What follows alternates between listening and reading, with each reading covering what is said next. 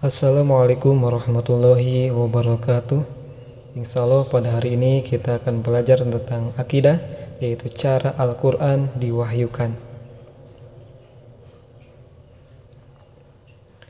Pertama, cara Al-Quran diwahyukan yaitu Malaikat Jibril alaihissalam memasukkan wahyu ke dalam hati Nabi Muhammad.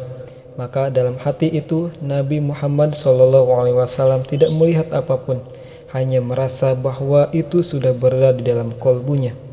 Dua, malaikat Jibril alaihissalam menampakkan dirinya kepada Nabi berupa seorang laki-laki yang mengucapkan kata-kata kepada Nabi sehingga beliau mengetahui dan hafal benar-benar kata-kata itu. Yang ketiga, cara Al-Quran diwahyukan, wahyu yang datang seperti gemericing lonceng. Cara inilah yang amat berat dirasakan oleh Nabi.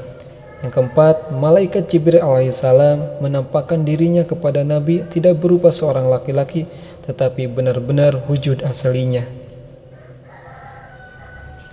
Al-Quran diturunkan secara berangsur-angsur, tidak sekaligus. Mempunyai tujuan di antaranya adalah agar mudah dihafal, dimengerti, dan diamalkan dalam kehidupan sehari-hari. Itulah untuk pelajaran DTA hari ini. Semoga bermanfaat. Semoga kita diberikan ilmu oleh Allah Subhanahu wa taala. Amin ya Allah ya rabbal alamin. Wassalamualaikum warahmatullahi wabarakatuh.